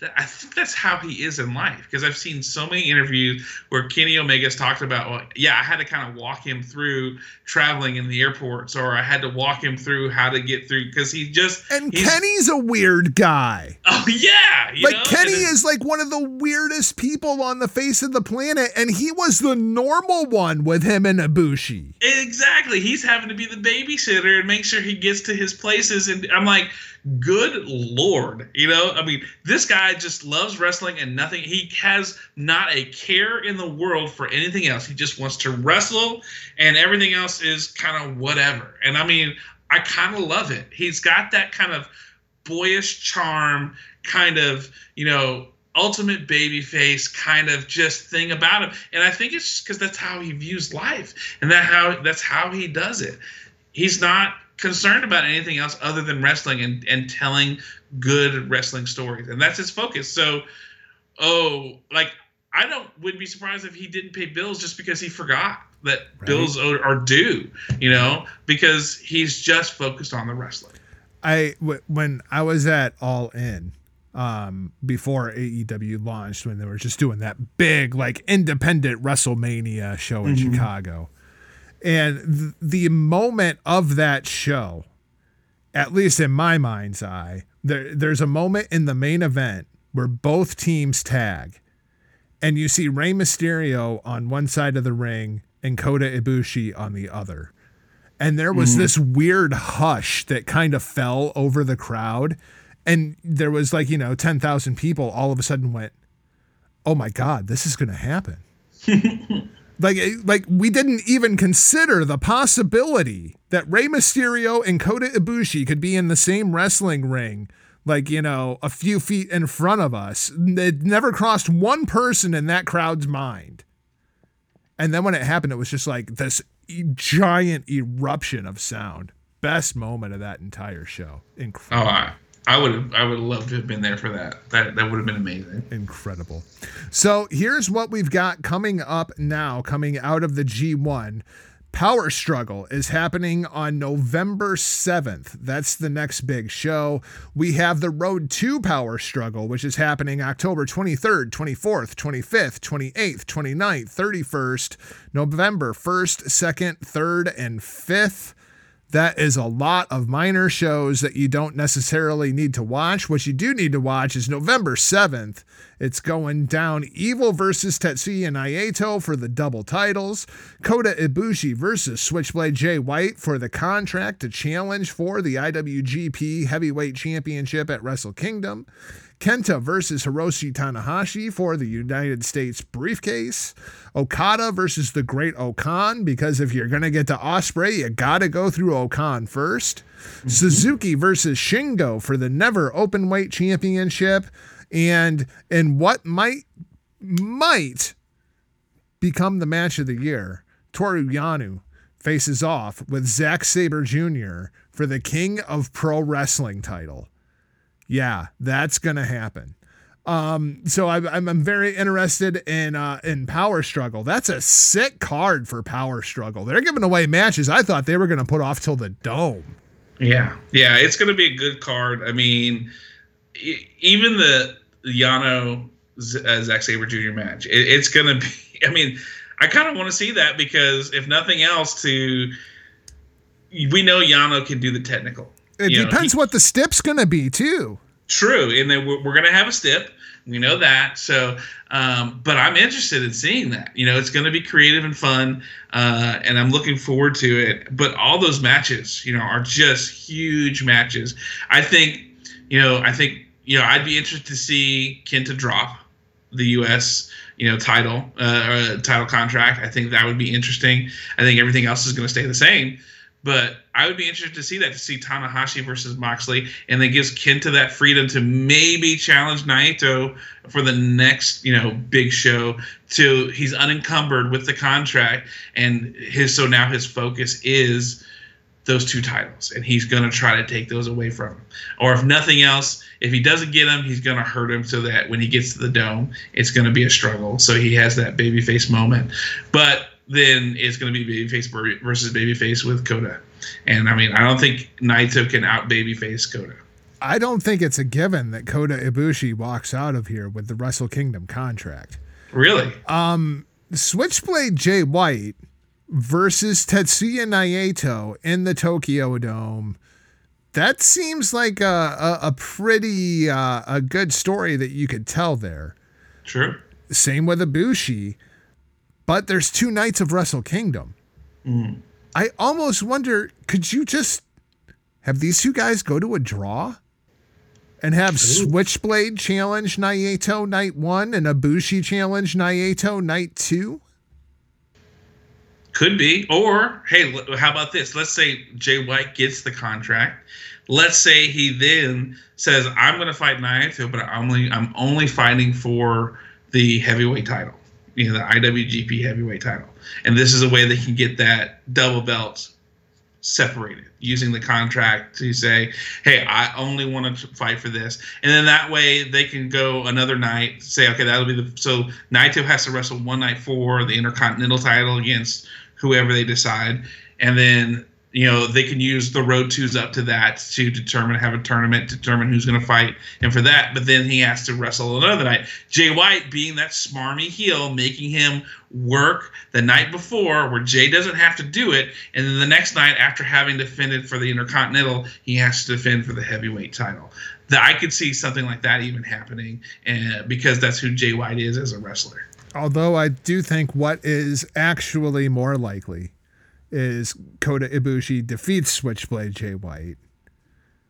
And we end up with Switchblade Jay White versus Evil inside of the Tokyo Dome.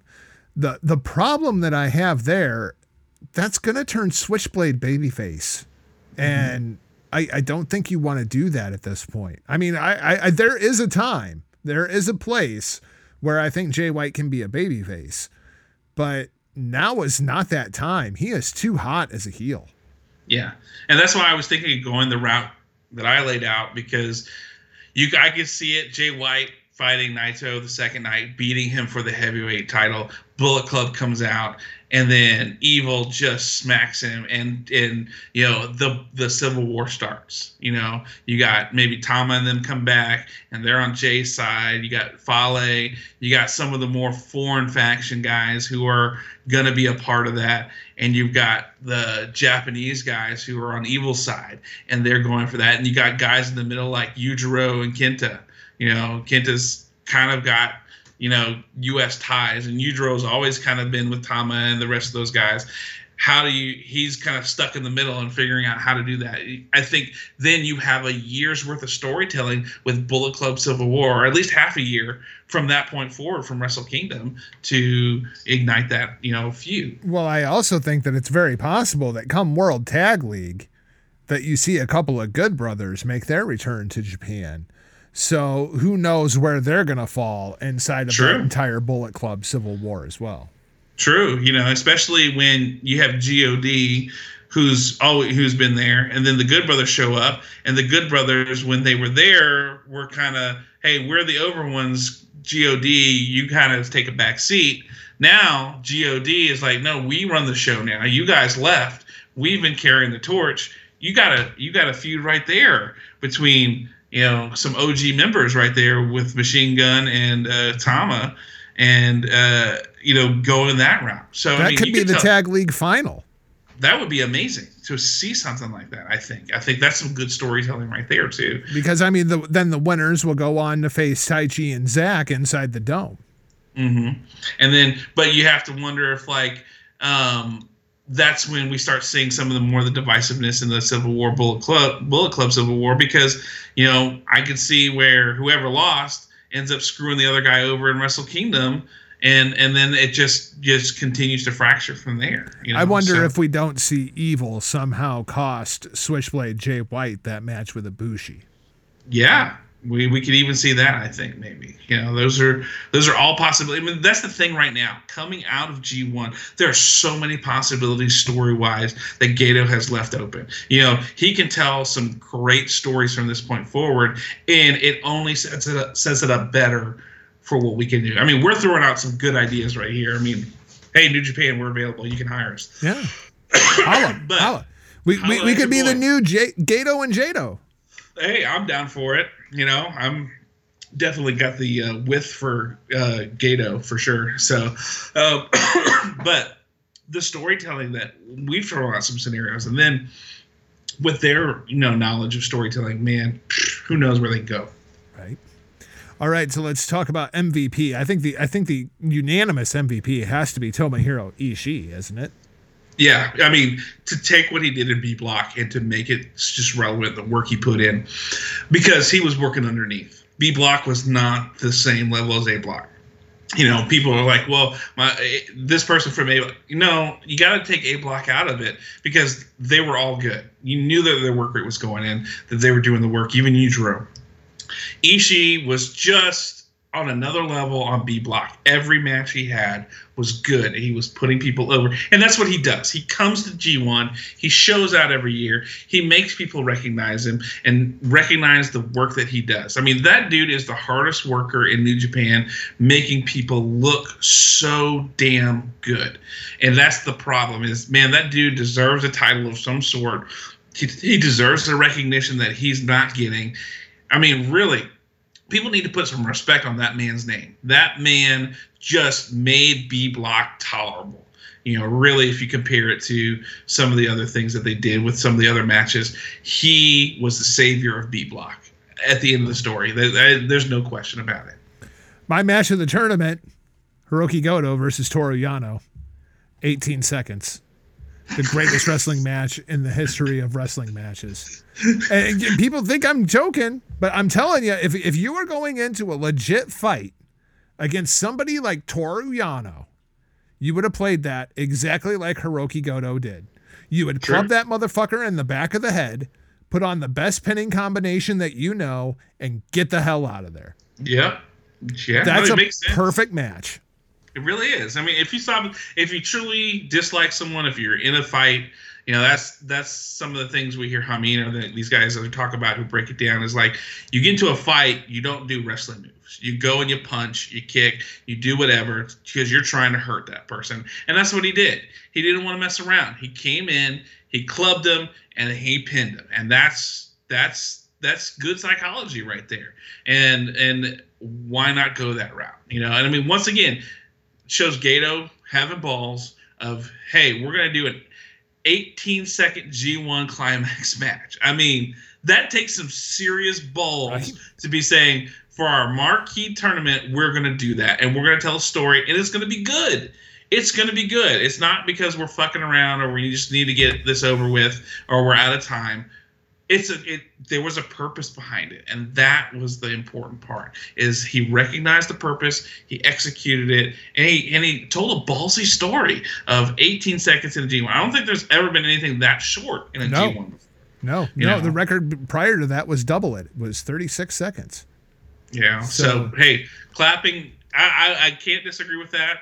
Um, I you know because how do you sit down and measure some of the work rates on these things? And and I mean there was a ton of good matches, but to me that one I I, I would I know it sounds silly, but that one just really told a good story and was unique. I mean I think my second would be have to be Ibushi Taichi with the kicks. You know, I mean, if I'm gonna if I'm if we're gonna take a match that went, you know, a match length uh, that was decent, I think that was my second one because it was such once again ballsy storytelling. You know, I think those the matches that stood out to me in this G1 were the ballsy storytelling matches, and that was one. You know, we're gonna do 157, I think he said kicks, and we're gonna tell a story with two wrestling moves, and that's it. And this is the story we're telling, and it's gonna be awesome and believable, and it's gonna be such great storytelling, and both guys are gonna get elevated for it.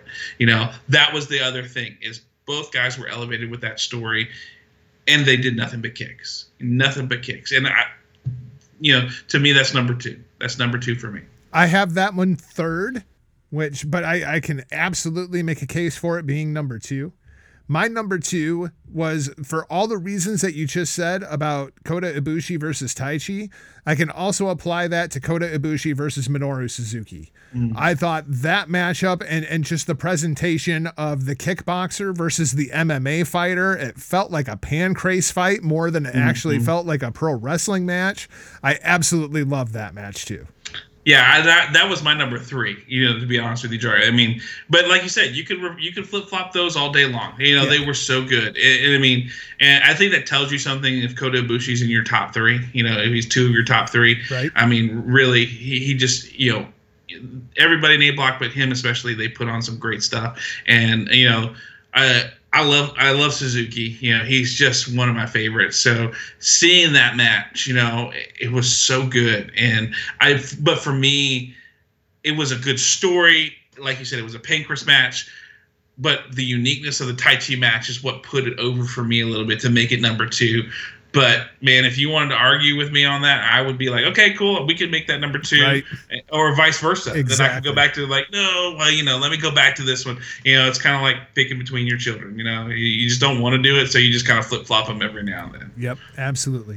My promo of the tournament goes to Zack Sabre Jr. for his promo on Toru Yano after the matchup. In case you forgot the promo, goes like this.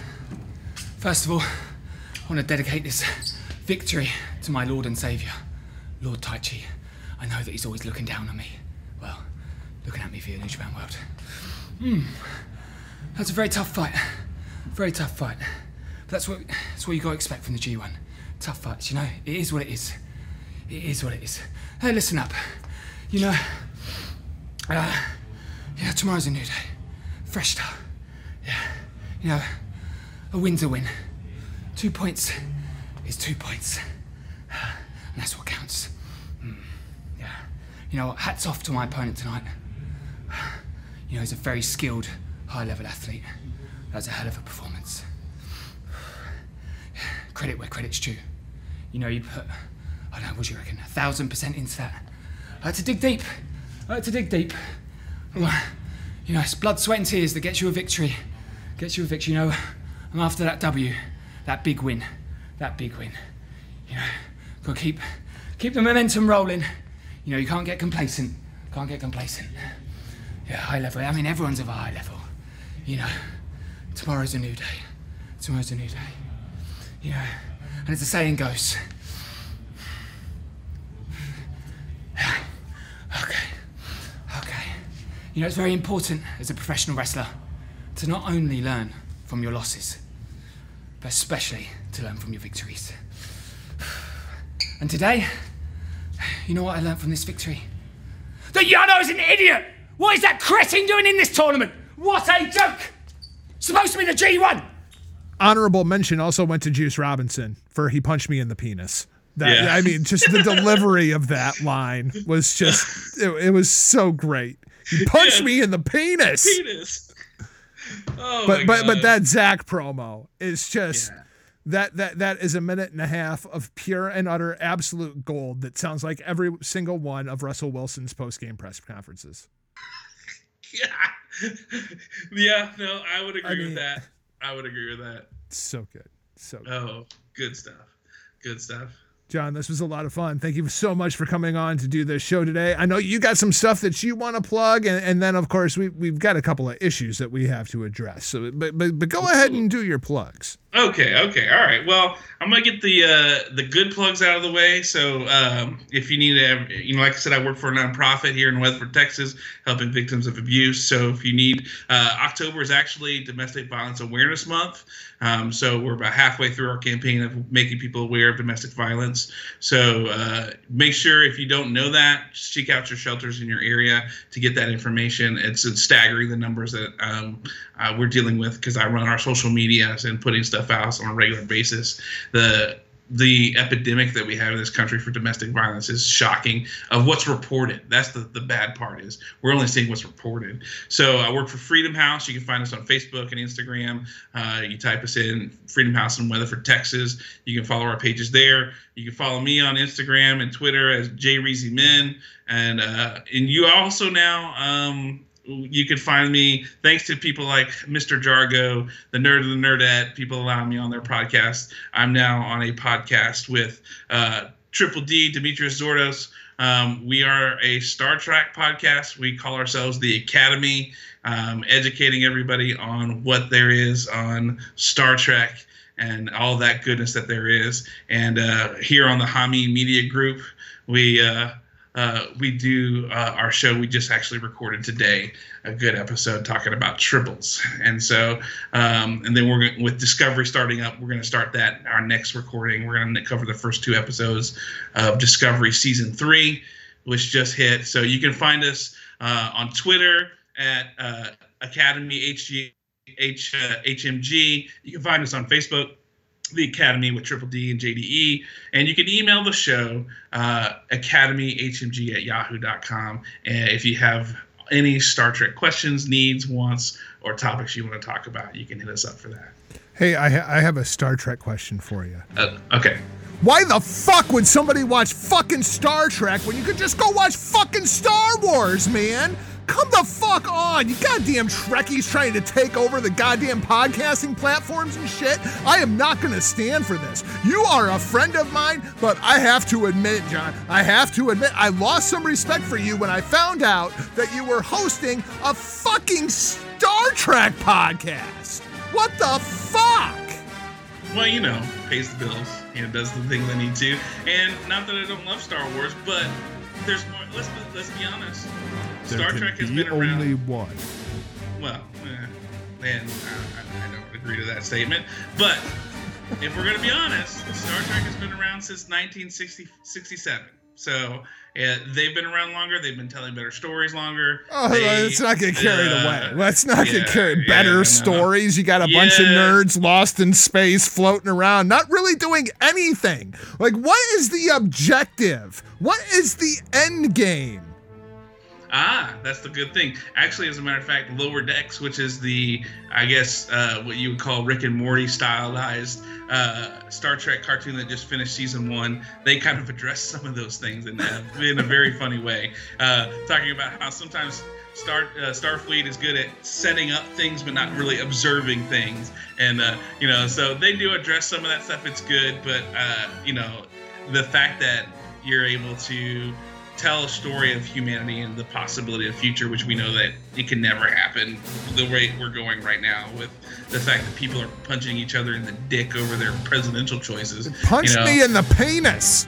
punch me in the penis with our presidential choices. I mean, come on. You know, if that little thing triggers you where you want to do that to people, I mean, I, I just, I don't know. It makes me hope for a better future than with when I watch it rather than dealing with some of the crap that we have to on a daily basis in the world. So, I just, I can't, I can't with Star Trek. Love me some Star Wars, but I can't, I can't. But at least we have New Japan Pro Wrestling. Thanks so much. Thank. God. This was this was great. Thanks so much. yeah. Thank you, sir. Appreciate it.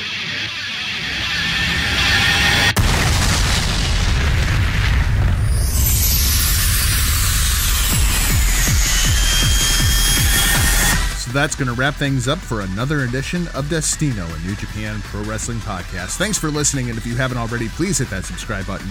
Then toss us one of those five star reviews, help us out in the algos. Destino is brought to you by our friends over at the HTM Podcast Network, Hami Media Group, the PW Hustle Network, and IndiePW.com. Find the show online at DestinoPod.com and across all social media platforms at DestinoPod.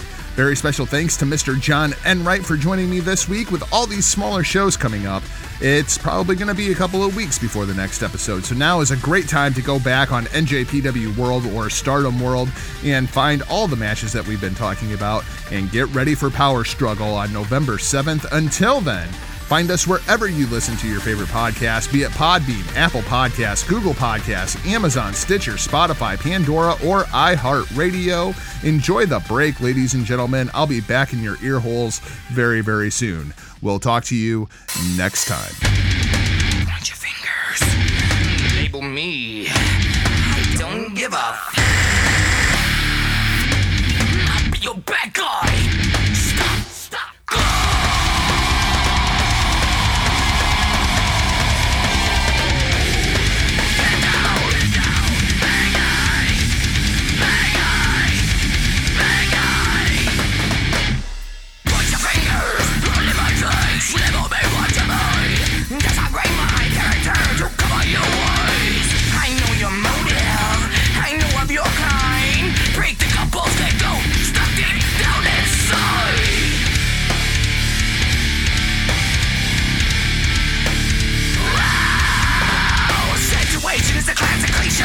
Draping the blame on me. I smell self-righteousness. That's the bad guy. Go!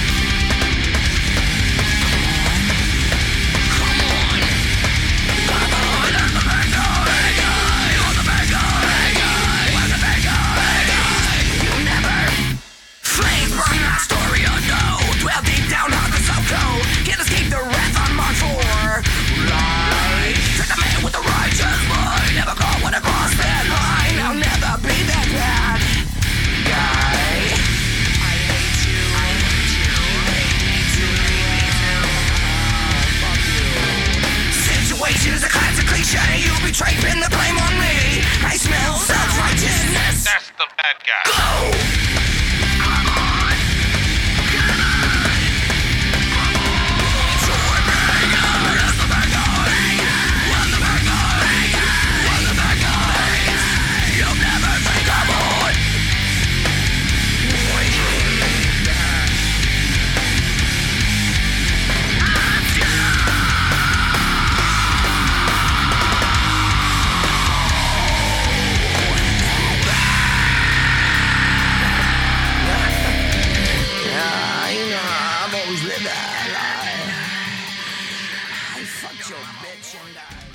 Are you interested in joining our elite roster of sponsors? From now through the end of the year, Hamid Media Group is offering special rates as we continue our exponential growth.